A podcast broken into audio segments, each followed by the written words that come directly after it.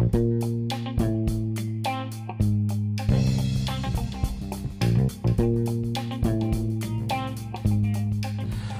Mark White here.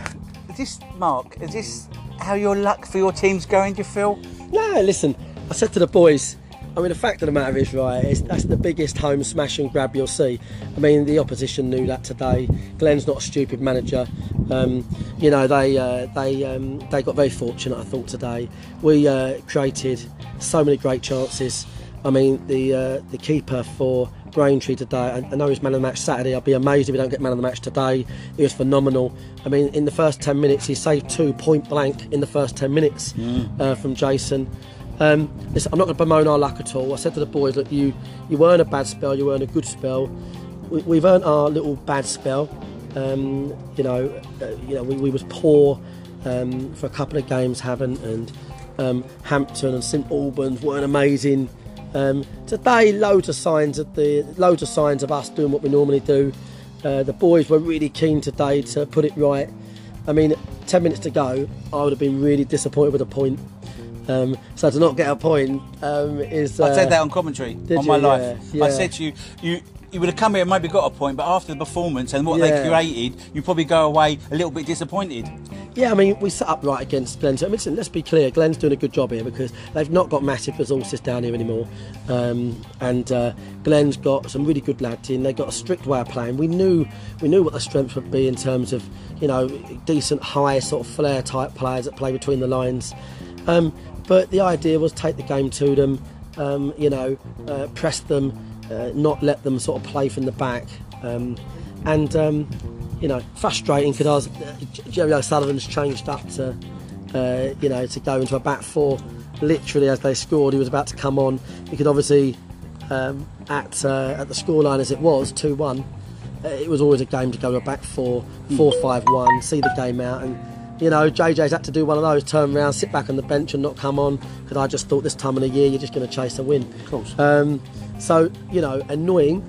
Um, word about the uh, the refs had a, a really poor game. I was going to ask you, what, what, what was your players and yourself having talked to him about? Do you Well, mind he's a nice. asking? The rest a nice guy, you know. But um, I mean, like us as managers and like players, he, he's just had a, a, a really poor game today uh, for both teams, by the way.